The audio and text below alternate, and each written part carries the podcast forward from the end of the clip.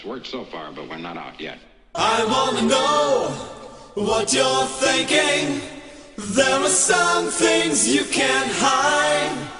I wanna know what you're feeling.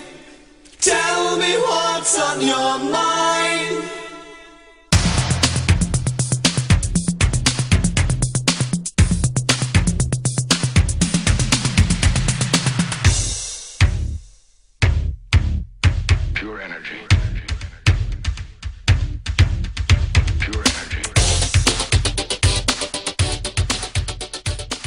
Hailing frequencies open, and welcome to Enterprising Individuals, the Star Trek discussion podcast that boldly goes into excruciating detail about the series, characters, and stories of the Star Trek universe. I'm your host, Aaron Coker, aka Caliban, and to paraphrase Shakespeare, some are born great, some achieve greatness, and some have pieces of a bat'leth thrust into them. I'm joined on this episode by Keith DeCandido. Keith is an author, editor, podcaster, musician, and writer of over 50 tie in novels and numerous short fictions and novellas for properties like Star Trek, Stargate, Doctor Who, Farscape, Buffy the Vampire Slayer, Marvel Comics, Dungeons and Dragons, and World of Warcraft. Keith is also the creator of his own original worlds, like his Precinct series, SCPD, his Cassie Zukav short stories, and he has a new book, the first of the Bram Gold Chronicles, A Furnace Sealed, which is coming out this year. He's also a regular contributor to Tor.com, where he's been rewatching and reviewing Star Trek series since 2011. Keith, welcome to the show. Well, good to be here. Thanks, Aaron. Thanks for coming on. Uh, your permission to come aboard is granted. Today we'll be talking about Tacking into the Wind, the 22nd episode of the seventh season of Star Trek Deep Space Nine, an hour of television that is itself mere hours away from the end of the series and the conclusion of the Dominion War, a story arc that developed over several years and became the main focus of the show by the series' end. Critics and fans alike have praised the series for its long form storytelling and the maturation it brought to the universe of Star Trek and sci fi TV, but also worthy of admiration is the writer's ability to plan, plot, and bring to fruition a sweeping multi season plotline without losing track of the story and character based touches of Trek's procedural roots. And we'll definitely talk about that a little later in the show. But first, Keith, I want to know about your backstory. How did you become a Star Trek fan? Um, I, it's pretty much my parents' fault. Um, I I was uh, my parents watched Star Trek when it first aired uh, on NBC in the late '60s, and um, I grew up watching it in reruns. Um, I was born in, in April of 1969, so Okay, the show was basically done by the time I was born. Yeah. Um, but um, I grew up in New York City, still live here, and um, uh, one of the local stations, uh, Channel 11, which is now the CW affiliate, but at the time it was an independent station, and they were the ones who ran the reruns of Star Trek uh, in the early 70s every weeknight at 6 o'clock. And that was how we spent our, our weeknights. It's like we, you know, my parents would come home from work, I'd come home from school. Um, we'd watch Star Trek and then we'd eat dinner. That was sort of that was the routine. So I grew up with Star Trek. Um, I and and it wasn't just watching the reruns. I read the James Blish adaptations. I started reading the comic books in high school when uh, DC uh, picked up the license. Uh, I saw, I believe I saw all the movies in first run in the theater.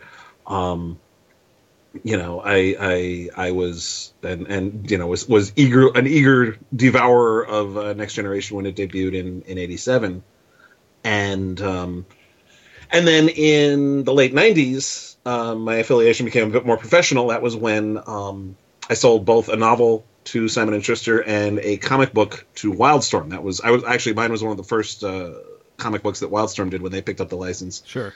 99, uh, a next generation miniseries called Perchance to Dream. And um, I also uh, helped develop the Starfleet Corps of Engineers series for Simon and Schuster in 2000. And then wound up uh, editing as well as write editing that series once it uh, launched into a full on monthly series in 2001. And then um, uh, and I also contributed to it as a writer as well. And I've I've written more than a dozen novels, uh, tons of novellas, and a bunch of short stories and other comic books and such. Um, my most recent Trek work, fiction work was uh, the Klingon Art of War in, in 2014, which is a coffee table book. And more recently, I've been I've been doing more uh, more on the nonfiction side. Uh, I rewatched uh, first Next Generation, and then Deep Space Nine, and then the original series for Tor.com, uh, as you mentioned at the beginning. Yeah. And currently, I'm reviewing uh, each episode of Star Trek Discovery as it comes out for for Tor as well. Oh, nice. Uh, you've been involved uh, rewatching these shows for Tor, and like, are there any specific insights you've uncovered by going back through and watching these shows uh, episode It's- after episode? Yes, actually, there's been there's been a number of interesting things that that, have, that I've realized uh, and that I've tried to to discuss. One, in particular, with the original series, there's a lot of myths and preconceptions about the original series that are basically wrong. uh, and and and in particular, there's a lot of assumptions about the characters and about what Star Trek is about that really come more from the movies than the TV show. Yeah, Uh, in particular, um, I, I, I, it was, I, I joked that it was my hope that anybody reading the rewatch, if they came out of it with nothing else, they came out of it with the fact that Jim Kirk is in fact not a maverick who disobeys orders. right.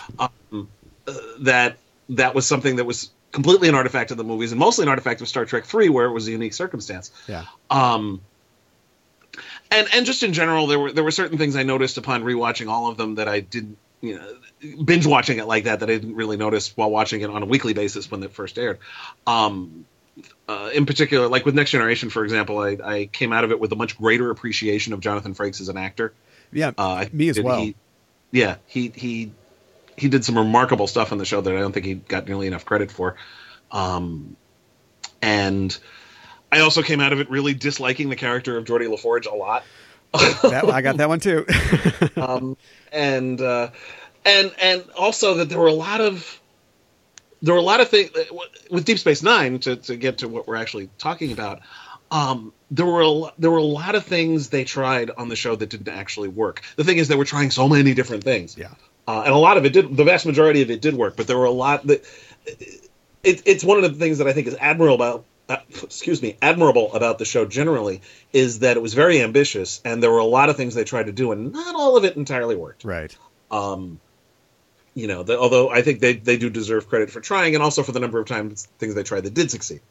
Um, so yeah, I yeah, um, in a, in a lot of ways, um, as we're talking about today, the idea of the Dominion War story arc and just sort of that overarching uh, plot line helped to, I think, focus the show a lot from its early roots, where they're just trying whatever, like move along home, or they're just kind of throwing things at the wall in this new environment that's not a ship that's heading places every week. one of the things that I particularly like about Tacking into the Wind uh, is that not only is it is it part of that specific Dominion War storyline that DS9 was doing, but it was also the culmination of um, plot line of, of just a general backstory plot line that had gone back all the way back to Next Generation.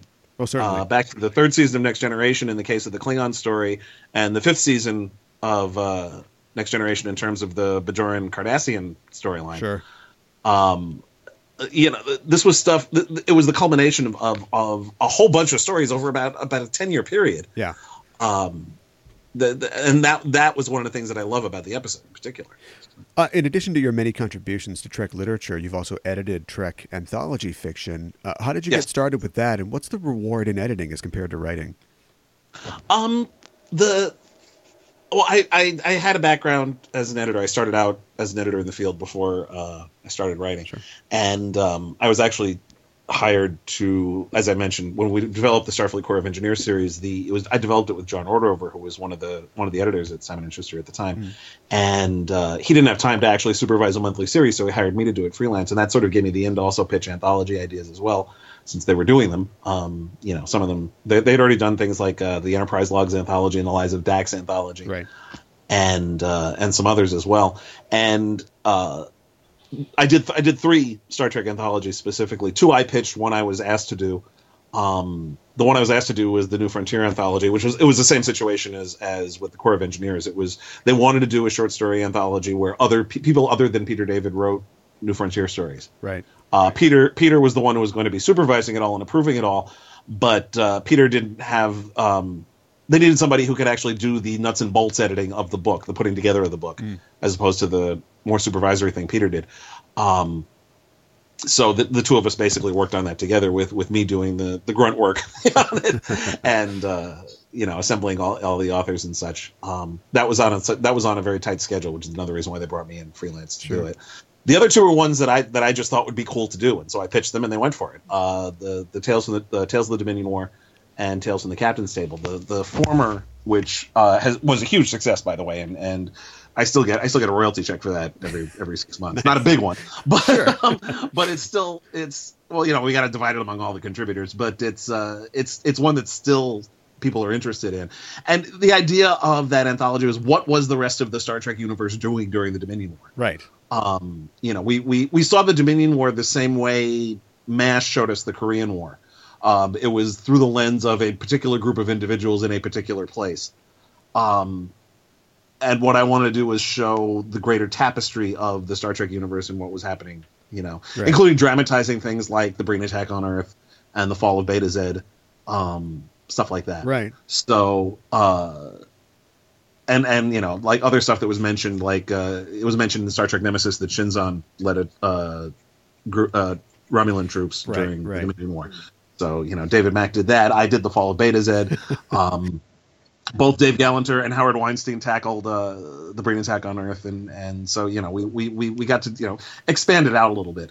Tales in the Captain's Table was a case where I wanted to do a sequel to a miniseries that uh, Simon and Schuster had done back in '98, which was which was called The Captain's Table, where it's it's this bar that sort of exists out of time and space, and that only ship captains can enter it, and they can drink free as long as they tell at least one story. Sure. And since '98, there were a whole bunch of new captains that had been added to the pantheon, whether it was on screen in the case of like Rik- Riker being promoted to captain of the Titan, um, or uh, the the addition of Jonathan Archer with the debut of, of Enterprise. Uh, plus, in the novels, we we added a bunch of characters as well. Um, you know, Captain Gold from the SCE, uh, Captain Klag from the Klingon books I was doing. Uh, we'd also started up a Stargazer series, so we had an excuse to drag Picard in there and have him tell a Stargazer story. Um, Kira Nerys had been made into a captain, uh, as well as um, uh, Shelby from New Frontier. So we we we basically took the opportunity to to add more captains to the list, as it were. So, um, yeah, I know it's fun. It's fun, you know, gathering the stories and and taking pitches from people and figuring out, you know, trying to to fit the needs of your theme, you know, and see what different people's approaches are to what you know what the theme of the anthology is. Yeah. You did the unthinkable in Tales of the Dominion War. You killed Mr. Homn. Yes, I did. He just wanted to drink all the get drinks. He wasn't hurting that, anybody. but well, I, I I wanted there to be a death. I wanted to be something, you know, a meaningful death there, Sure. and you know, somebody we'd seen on screen. And of course, he died protecting the family, which is what he did. Right. Um, and uh, I actually got to meet Carel Struycken. Uh, we were both uh, guests at a convention a couple of years Oh, ago, neat. And, and and he had heard about it from someone else. And I told him, "Yeah, that was me." Um, before we go, He was cool about it. He liked he liked the fact that that that you know he died saving the life of of Lwaxana's kid. sure, You know? sure. and and you know, like I said, I want it. The, the story is more meaningful if there are consequences to a character that we know.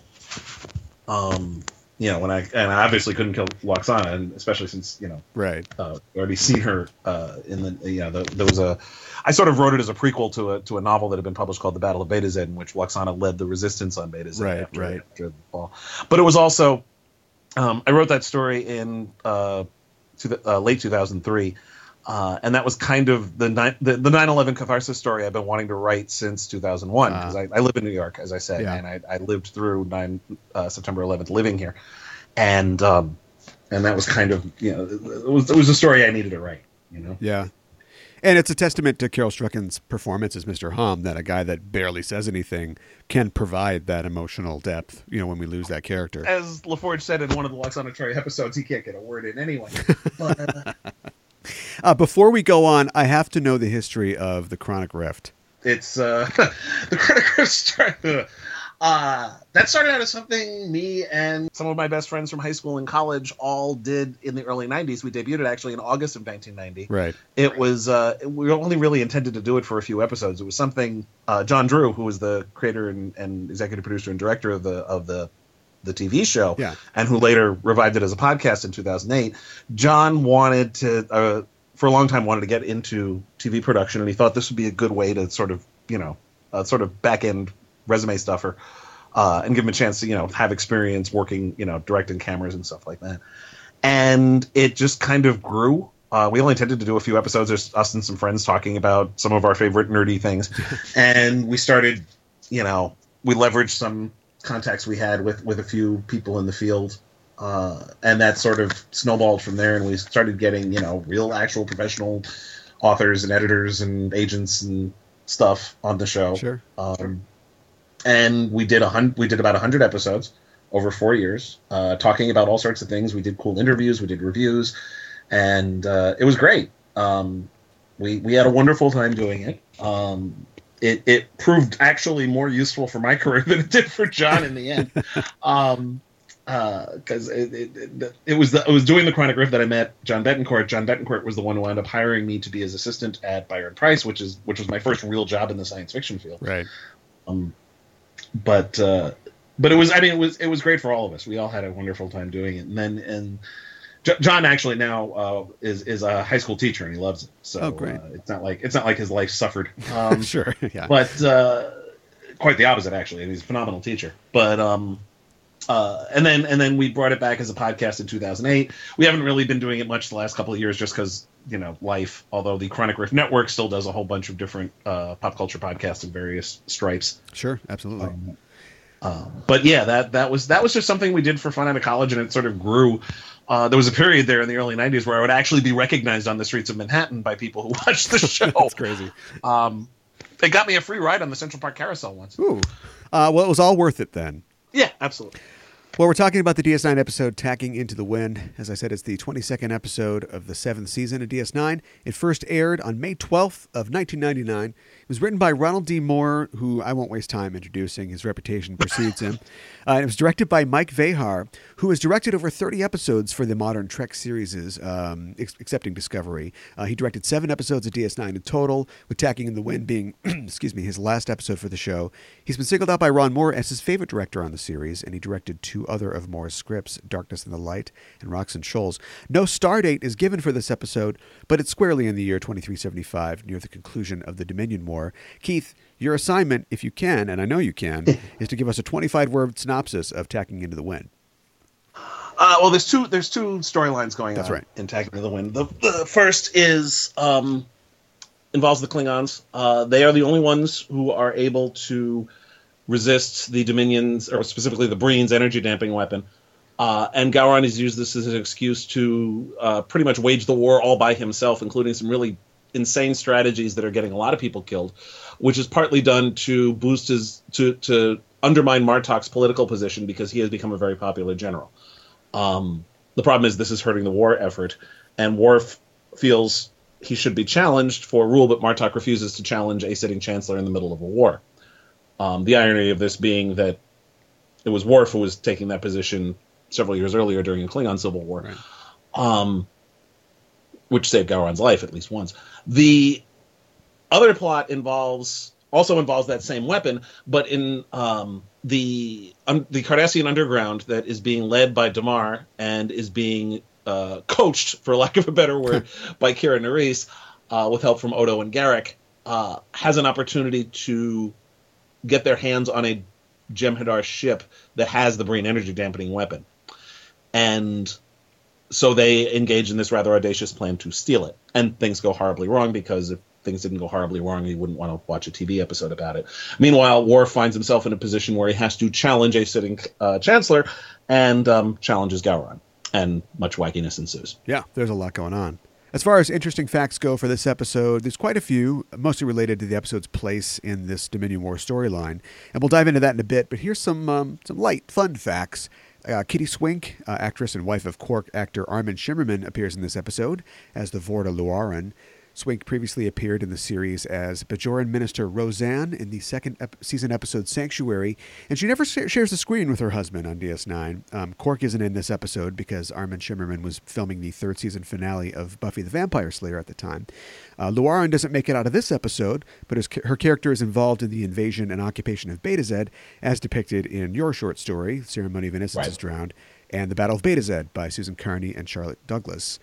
Uh, two regulars make their last appearances on the show in this episode. Robert O'Reilly as Gowron and John Vickery as Rusot both go to their rewards, be they what they may. Um, and there's not a lot of light facts to be found uh, in the later In the later episodes of Deep Space Nine, uh, things get pretty grim. Uh, ships, worlds, and friends are lost, and it's all a far cry from the original five-year mission of the USS Enterprise under Captain Kirk. I think a lot of hay has been made over whether Roddenberry and the producers of the original show would want stories like this told in their universe. But as somebody who has told a lot of stories in this universe, what do you think about the role of war and conflict in Star Trek storytelling? Um, it's. I mean, I don't see that there's anything actively wrong with it. The uh, as long as the stories are good, and one and one of the things I liked about the Dominion War arc is that it never soft pedaled that war was a bad thing. Sure. Um, it didn't glorify war, and and war was something to be avoided at all costs, which goes back to the original series. You know, particularly uh, Balance of Terror and Errand of Mercy, the episodes that introduced uh, the Romulans and the Klingons. Both of those are about preventing war, Yeah.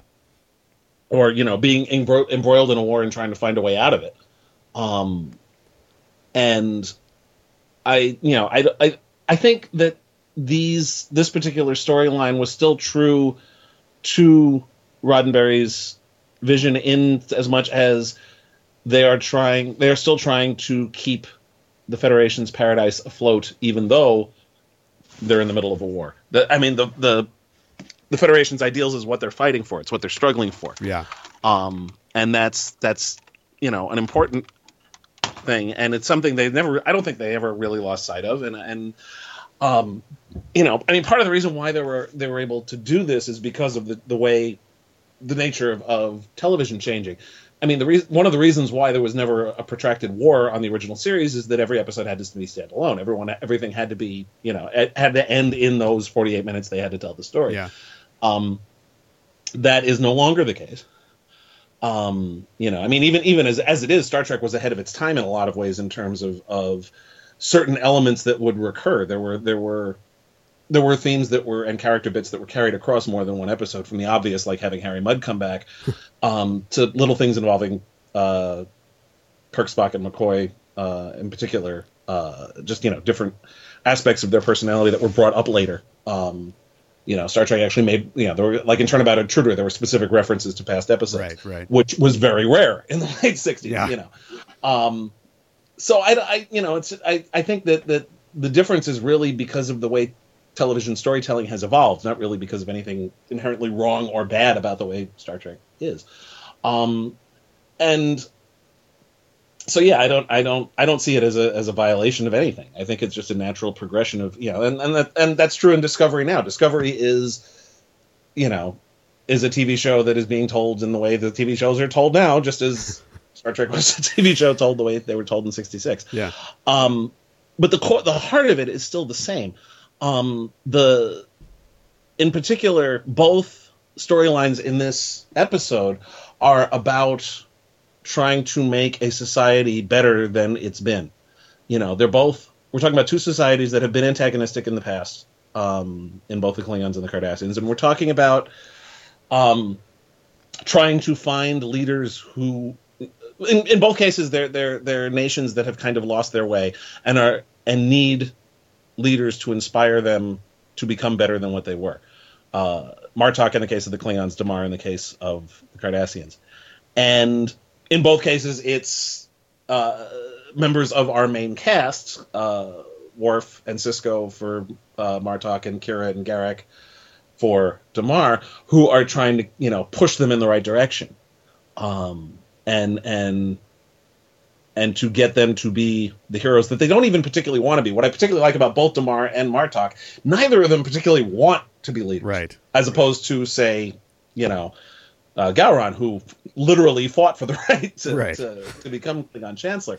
Martok doesn't want this. Right. Um, and Damar didn't want it either. Damar Damar started out as you know second Cardassian on the left in in a random episode with Dukat in it, and he grew into this. You know, he was thrust into the role of Legate after Dukat went binky bonkers, Right. and uh, you know, and even as recently as the beginning of the seventh season, he was trying to convince Dukat to come back because he he doesn't see himself as a leader. He sees himself. He was waiting for somebody to give him orders, and the only one giving him orders is Weyoun, and Weyoun keeps giving him orders that he that make him just want to go get drunk some more. Right. Um, and finally, you know, he takes matters into his own hands. He forms the resistance. He asks the Federation for help, and then here he has to kill one of his oldest friends because, as he said, as he himself puts it, you know, his Cardassia is gone and it's not coming back. Um, and in the case of of the Klingon plotline, this this in particular, the Ez- Ezri gives Worf a speech. One of the things I love about that speech is that it's a speech that only Ezri Dax could have given. Oh, sure. Um, the the in general, in pretty much all the other 24 episodes of of season seven, I had very little use for the Ezri Dax character. She was being she wasn't very well formed. Nicole DeBoer did the best she could, but she was you know. It it felt like the producers were trying very hard to to slam her into the ensemble, and the problem is there were so many other things going on that it, it didn't always work. Yeah. Um, and I don't think the character is very well served by the spotlight episode she had either. Having said that, this episode almost by itself justified the character's existence because Ezri, by her very nature, has the knowledge about the Klingon Empire that Jadzia had and that Curzon had, but doesn't have the emotional ties that they did. Right. Um, you know, she doesn't have Curzon's deep affection for Kor, Kang and Koloth and and his experiences, you know, basically being an ambassador to them, or you know, Jadzia's similar friendships and and her relationship with Worf and and her continued interest in in Klingon culture. She's got an outsider's perspective with an insider's knowledge. Right. And it's because of that that she can say what she says to Worf. She can say that you know the Klingon Empire is corrupt, and we've seen that. We've been we have seen that since since the father back in 1990. Yeah. You know, third season of Next Generation, when uh, the High Council basically conspired to accuse Worf's and Kurn's father of a crime simply for political expediency because the person who really did it is the father of somebody on the High Council, and that would send the Empire into into chaos Right. which is exactly the kind of you know thing a corrupt government does. Um, it was necessary, but um, but and since then, everything we've seen since then has been compromises. You know, the political expediency over honor. Um, whether it's you know uh, Duras' sisters trying to take over in Redemption, whether it's Gowron rewriting Klingon history in uh, in Unification, uh, and all the way up to Gowron basically engaging in multiple idiotic campaigns for the express purpose of making Martok look bad so he himself will look better. Right. Uh, And don't don't say anything bad about Gowron now. Uh, I think that uh, Gowron might be my favorite Klingon character outside of maybe Kruge. Um, well, he's a great character, Oh, yeah. but he's that, that doesn't change the fact that he's still, Oh, you know, Oh, absolutely. I mean, he's absolutely not a good chancellor, and he's basically throwing Yeah. away the war to humiliate somebody that he sees as his Yeah. rival. But but that's that's what a classic old school Klingon would do. I mean, he's the product of the society that made him. You know, and he started out um, it when Worf backed him for chancellor as an outsider, and he's been taking Yeah. what he wants and shoring up his power since day one. And to me, Mm. in that, he's the the quintessential Klingon. Not in the sense of honor, surely, in the way that Worf and Martok are, but as far as being a conqueror who lives by his will and has the strength and cunning to back it up. I mean, he's a Klingon's Klingon. and and you know, for that matter, you know, to look at the other plot line, Rusot is a Cardassian's Cardassian, but Oh, yeah. that's but in both cases, it's a type of you know their their culture that is no longer tenable. In the Klingons' case, if they're going to continue to be major players and allies of the Federation, and in the Cardassians' case, if they're actually just going to survive as a people, Yeah. um, they they they these are both nations that need to look forward rather than backward. Um, yes, Gowron is an old school Klingon, but that's that's a Klingon of a type that yes, we saw in the original series and the original series movies that we're seeing now in Discovery, but that's that's not a type of Klingon that's tenable anymore if they're going to continue in in the 24th century in the political landscape and the way it is if they have to stay united against the Dominion and so on. Yeah. So um and and and again what I love is about this episode in particular is that it picks everything I mean I would list this as one of the absolute best episodes of any Star Trek series but unlike most of the other ones that I would put on such a list this is one I wouldn't just hand to somebody to watch without any context Well, sure.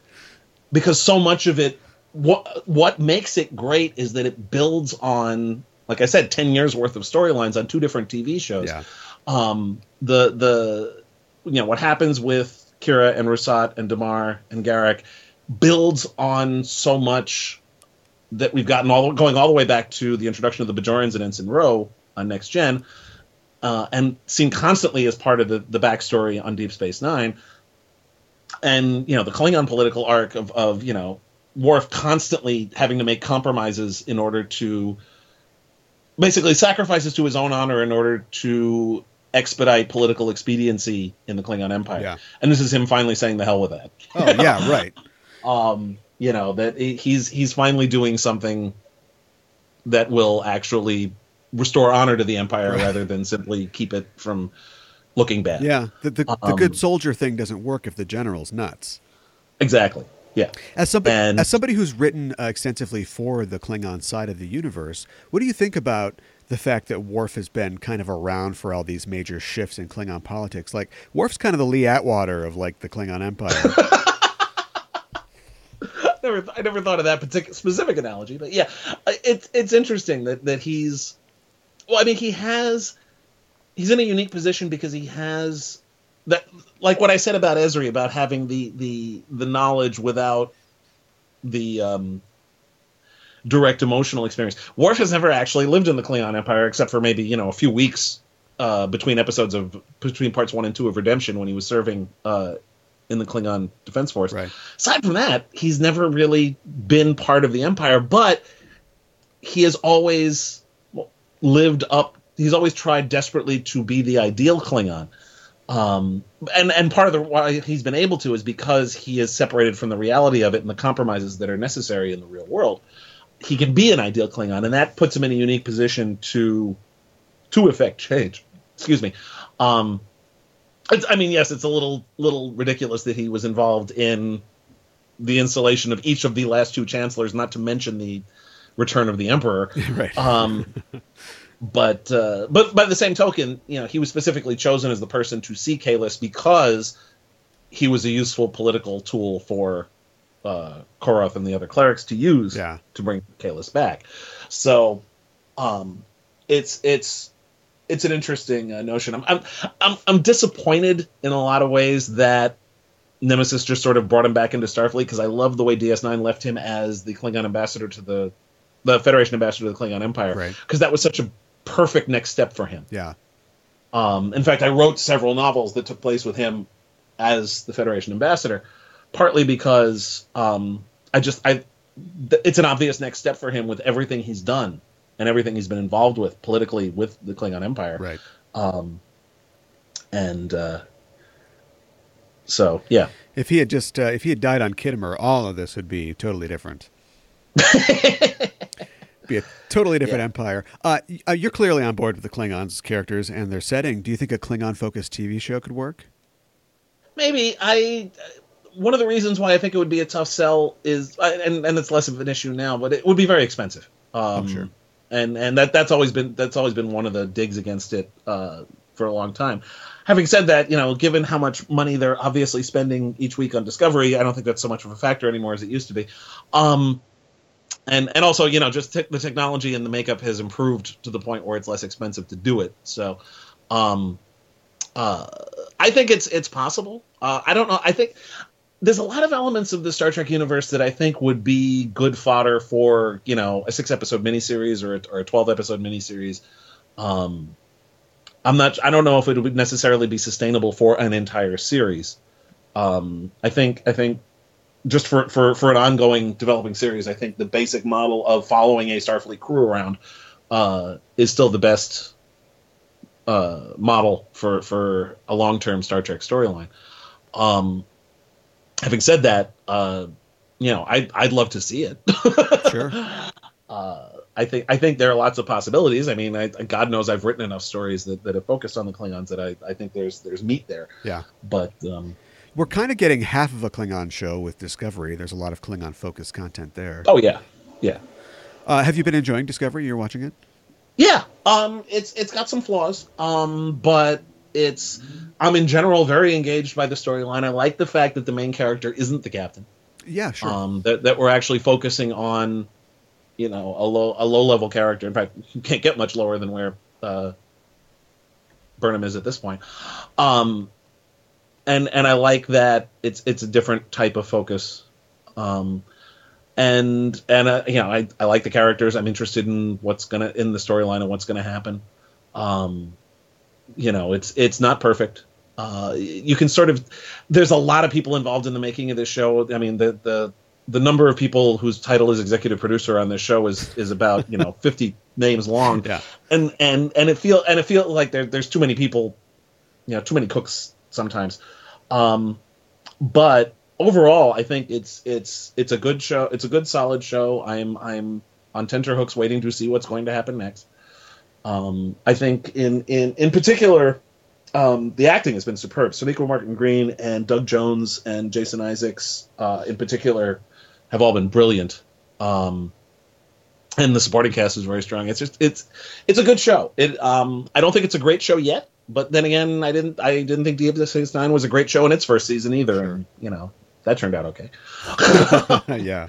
you know, uh, I, uh, it, it's funny. I, I when I reviewed the first episode, the first two episodes, because they they aired simultaneously. I, I reviewed the first two episodes of Discovery for Tor.com, and and I opened it um, with a paragraph that um, you know basically saying so. So I, I I'd like to talk about a a, a Star Trek show that uh, people had to pay for, where previously they saw it for free, in which the Klingon makeup has been redesigned without, and the uh, Starfleet characters have different uniforms, all with absolutely no explanation, uh, which has a much bigger budget than what we're used to from Star Trek, and uh, which has lots of behind the scenes turmoil, and in which the character who was raised on Vulcan is going through some emotional turmoil. I am, of course, talking about Star Trek: The Motion Picture in 1979. Yeah. Right. nothing changes. uh, you know, and, and, for that matter, you know, I I remember 1987 when there were lots of Star Trek fans who were insistent that you can't do Star Trek without Kirk, Spock, and McCoy. And what are they doing, putting this bald British captain up and trying to pretend like he's a Star Trek captain? Right. Um, and you know that turned out okay too. Um, you know, I. And, and and to, to get back to, to Deep Space Nine in particular, Deep Space Nine did something very important for the franchise, which is expand the universe. Up until 1993, Star Trek meant these are the voyages of the Starship Enterprise. Yeah.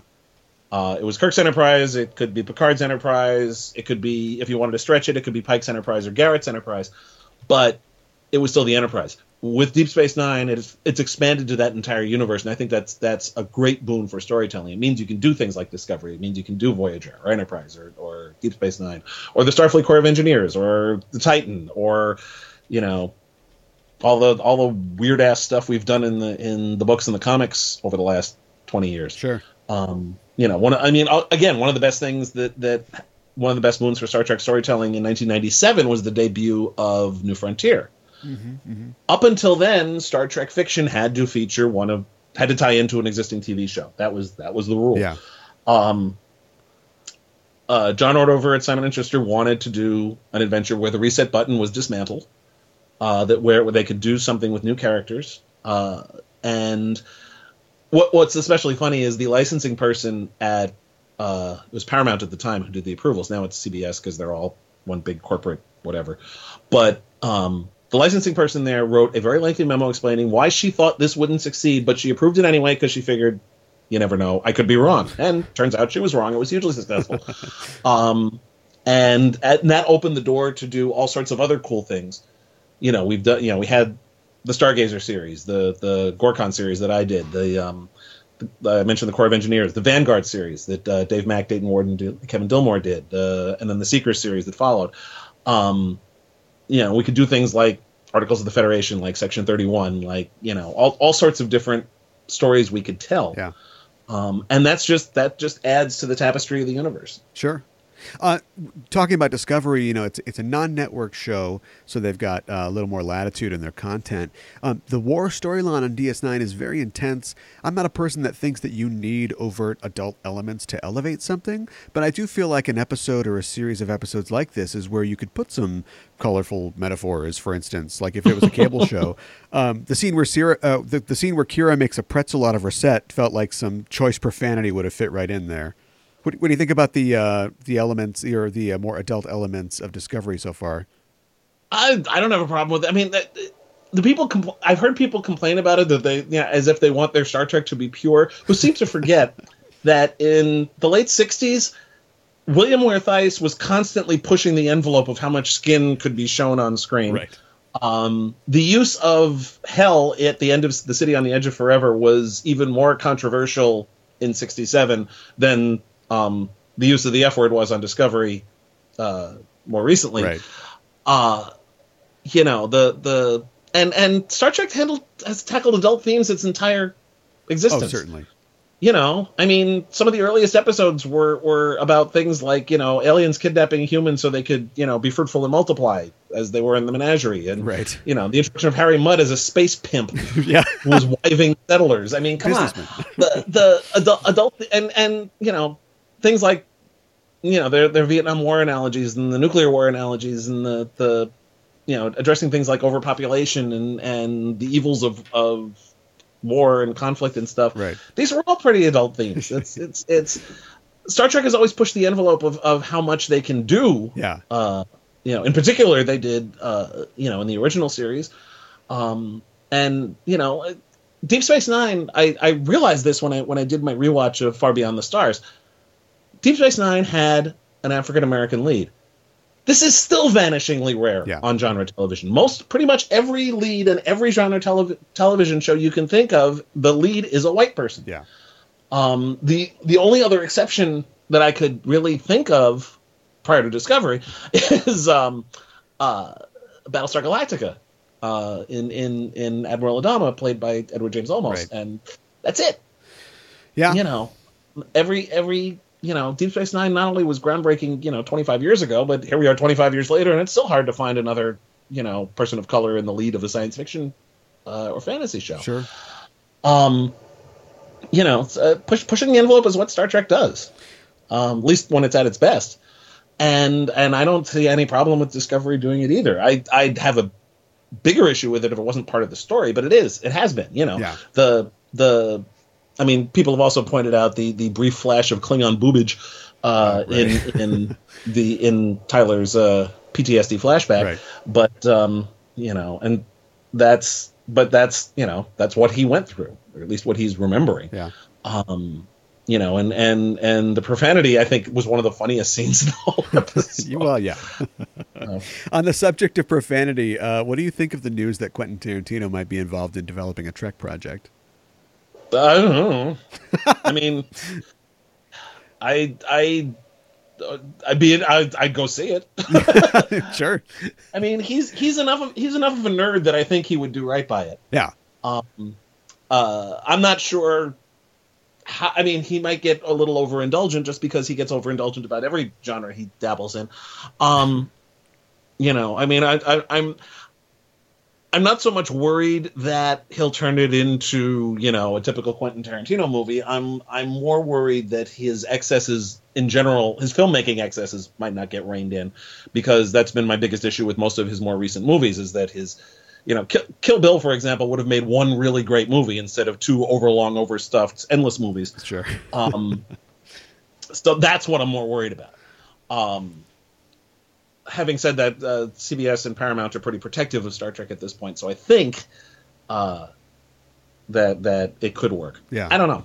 I mean, there's there's it's a long way off from actually happening if it's even going to happen. Um, the more the more I learn about how movies are made, the more amazed I am that any movie ever gets made. um, you know, there's there's a lot of there's a lot of hurdles they have to jump before this is going to happen. Yeah, that's true. Uh, getting back to the episode, I wanted to make sure that we didn't neglect talking about the other plot line, the non-Klingon one, the one with Kira and Damar. Um, Kira is on fire in this episode. Uh, played Yes. played amazingly as usual by Nana Visitor, and she's come a long way over the series. But she's basically back to where she started. She's blowing things up as part of her resistance. Um, in fact, right at the start of the episode, she's yelling at Rusot because he's not blowing things up good enough. You know, you, you're making things go wrong, wrong. What I particularly like about Kira in this episode in particular is is how effortlessly competent she is. Yeah. Um, not to a degree that it's like showing off or anything, but she's just she's doing what needs to get done. Um, she and and in particular when everything goes to hell on the Jem'Hadar ship, she's not throwing up her hands and going, "Oh my God, we're doomed." She's immediately coming up with a plan to fix it and to make it better and to, you know, and to salvage it Yeah. You know she's always thinking ahead to the next thing she and and coming up with ways of doing things and yelling at people when they're not coming along with her fast enough Right. um and I love that. I love that you know because that's how she survived in the resistance for so long was was the fact that she was able to do that. Yeah. Uh, if she hadn't, she wouldn't have survived. Right. Um, and and I love that. I mean, uh, one of the reasons why this is one, one of my favorite episodes, in addition to me thinking it's one of their best, is that my two favorite characters in the Star Trek pantheon are Worf and Kira. Um, and this is a great episode. This is obviously you know one of the best episodes for both of them. Um, I mean, one of the absolute best moments. Even if I didn't like the rest of the episode, I would have loved this scene when when Damar finds out that his wife and kids have been killed Yeah. and he says, you know, what kind of state gives the order to, you know, kill an entire family? And Kira just looks at him and says, yeah, Damar, what kind of people do that? Oh, horrible. Yeah. and it's just such a great moment. yeah. You know, um, I mean, that that's, as Garak says a few minutes later, this is that that was the smack in the face Damar needed. Right. Um, And even- you know, he needed to realize just what was going on there. And Kira's the one in the best position to make him aware of it, just as, and this is why, you know, I love the parallel plot structure here. You know, Kira basically serves the same role for Damar that Dax does for Worf, Yeah. you know, goading him on to, to, um, to challenge Martok, just as, as Kira saying that is what brings Damar along to the point where he kills Rusot rather than jeopardize, um, Cardassia's future. Right. Um, They're they're both they're Lady Macbething, but Lady Macbething in a Mhm. good way. yes. And Yeah. I also like how after Kira, you know, drops off that truth bomb on Damar and he runs out, she still she is racked with conflicting emotions, you know, about Well, it was a nasty thing. to it was a horrible thing to say. That's true. It was absolutely the right thing. to Oh, say, yeah. it was still kind of mean. But I, That did just lose his wife and kids for crying That's out true. loud.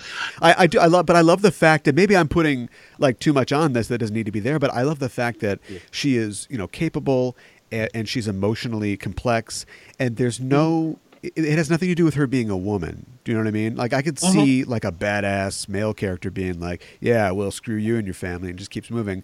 Or you could also write it as that character being like, "Wow, that was not a cool thing to say." And Kira is just written, and sh- as she has been for most of the series, as just a competent character who has emotional depth, and it has nothing to do with her being a girl or anything like that. Yeah, I, I, I think it's it's telling that uh, um, of uh, of the of the Star Trek shows, the DS9 is the one that most often passes the Bechdel test of, of Oh, yeah. female characters talking to each other, not about a man, and it's usually Kira and Dax. Yeah. but um, it's uh, Kira and Dax are such great characters, both of them. Yeah. and um, you know, I mean, I, I I'm less impressed with Ezri, though. uh, again, I, I don't I don't really blame anybody for that. That was that was that was that was something that was influenced by external circumstances that no one could control, except maybe Terry Farrell when she decided not to re up. But um, those two characters were both really beautifully done. Um, and again, something that is banished is still irritatingly rare. Although you know, we're one. It's one of the things I like about Discovery as well is that we're we're seeing. You know, I I, I it's it's frustrating. It's funny. It's like I'm watching it and I'm thinking, yes, this is great, but I really wanted more Michelle Yeoh, Yeah. Yeah. Yeah. and, and, and not just Michelle, not just because I am an unrepentant Michelle Yeoh fan goober, which I am, but uh, but also I like the character of Georgiou, and and and I really wish we get to see more of her. And I'm really glad actually that the the approach that Simon and Schuster is taking is that the the Discovery novels they're doing are prequels. Sure. um, in which and both both the novels that have been announced so far, uh, Dave Mack's one that's out and Dayton Ward's that's coming, both are Georgiou heavy, um, Yeah. which which pleases me. Um, not, I know James Swallow is doing one. I'm not sure um, what the I, I don't I don't know one way or the other what what he's doing Yeah. uh, in terms of plot, but um, but I think that that's that's a great way to go because she's such a wonderful character, and it's just it's frustrating that we're not going to get to see more of her. Yeah. Except Uh, well, except never say never. Uh, you, you never know. Well, except in flashback, yeah, Yeah. Right. Uh, Kira. and yeah, that doesn't preclude the possibility of seeing more of her. That's Yeah, true. Kira and Odo have always had a complicated relationship, and I really love the scene uh, in in this episode between Kira and Garak where he's telling her how sick Odo is, and she's Yeah. like, I, I, "You know, I know, but he wants to go with dignity, and Yeah. I'm going to give it to him." And I mean, these are some stoic folks here. Yeah, yeah. I, you know, it's funny. I, in the abstract, I do not like the Kira Odo relationship. I thought it was a mistake from a writing perspective. Yeah.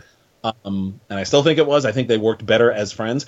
But Nana Visitor and Rene Auberjonois sold me on that relationship every time they were on screen together. Oh yeah, yeah, absolutely. Uh, that was definitely a triumph of, of acting chemistry over writing in this case. Yeah.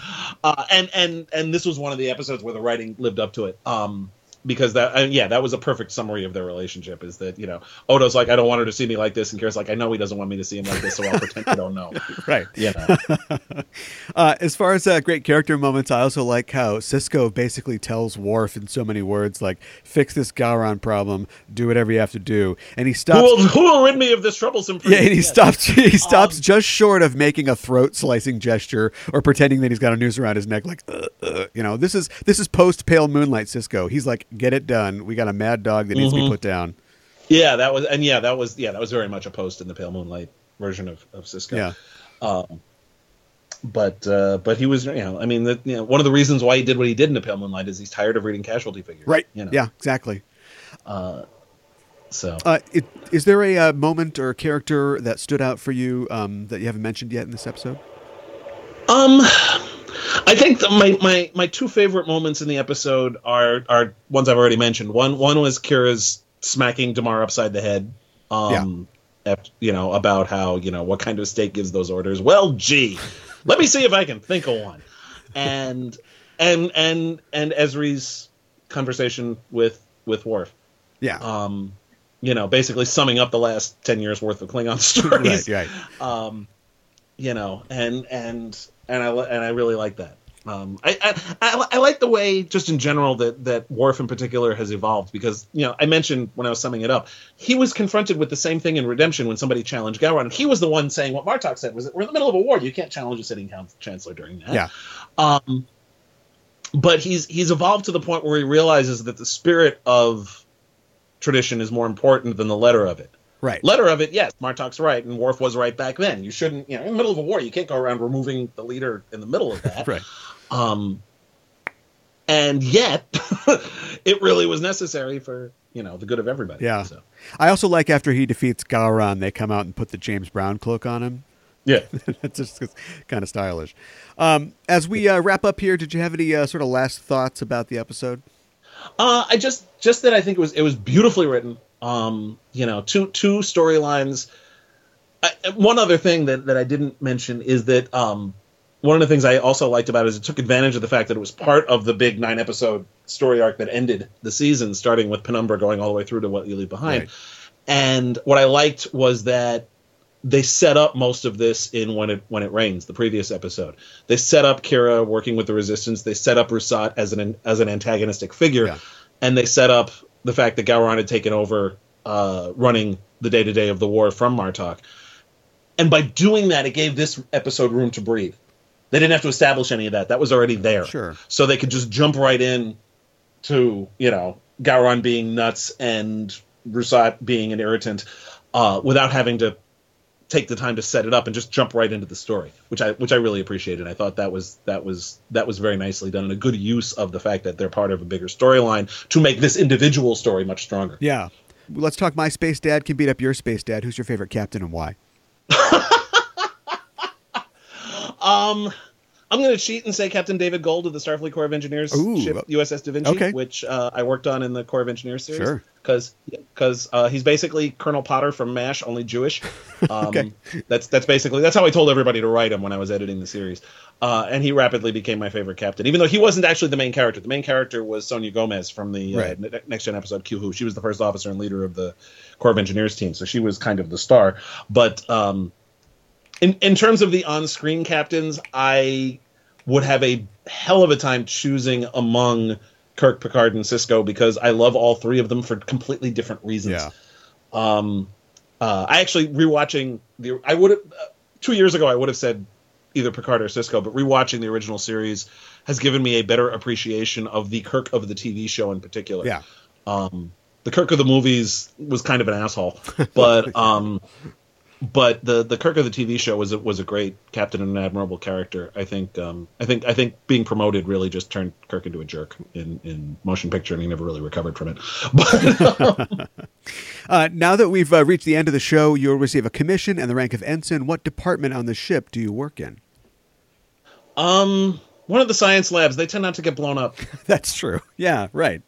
Or stellar cartography, they have cool graphics. Ensign DeCandido, thanks for joining me to talk about Star Trek and the Star Trek universe. If people want to continue the conversation, and they can at, at EISTPod on Twitter and the Enterprising Individuals Facebook page, where can people find you online? Uh, if they go to decandido.net, that's sort of a link dump for, for where you can find me online. That has links to my blog, my Facebook page, my Twitter feed, uh, the podcast that I do when I remember to do it, which it's been a while. Um, also, I have a Patreon set up where I'm uh, where you can uh, get nifty writings from me. Uh, I also still contribute regularly to Tor.com, and currently, besides reviewing Discovery, I'm also doing a rewatch of uh, superhero movies Oh, that are based on comic books. Um, and again, if you go to decandido.net, there's links to all that stuff, as well as an email link and links to Amazon where you can find my books and all sorts of other Sure. things. And where can people find your new book when it comes out?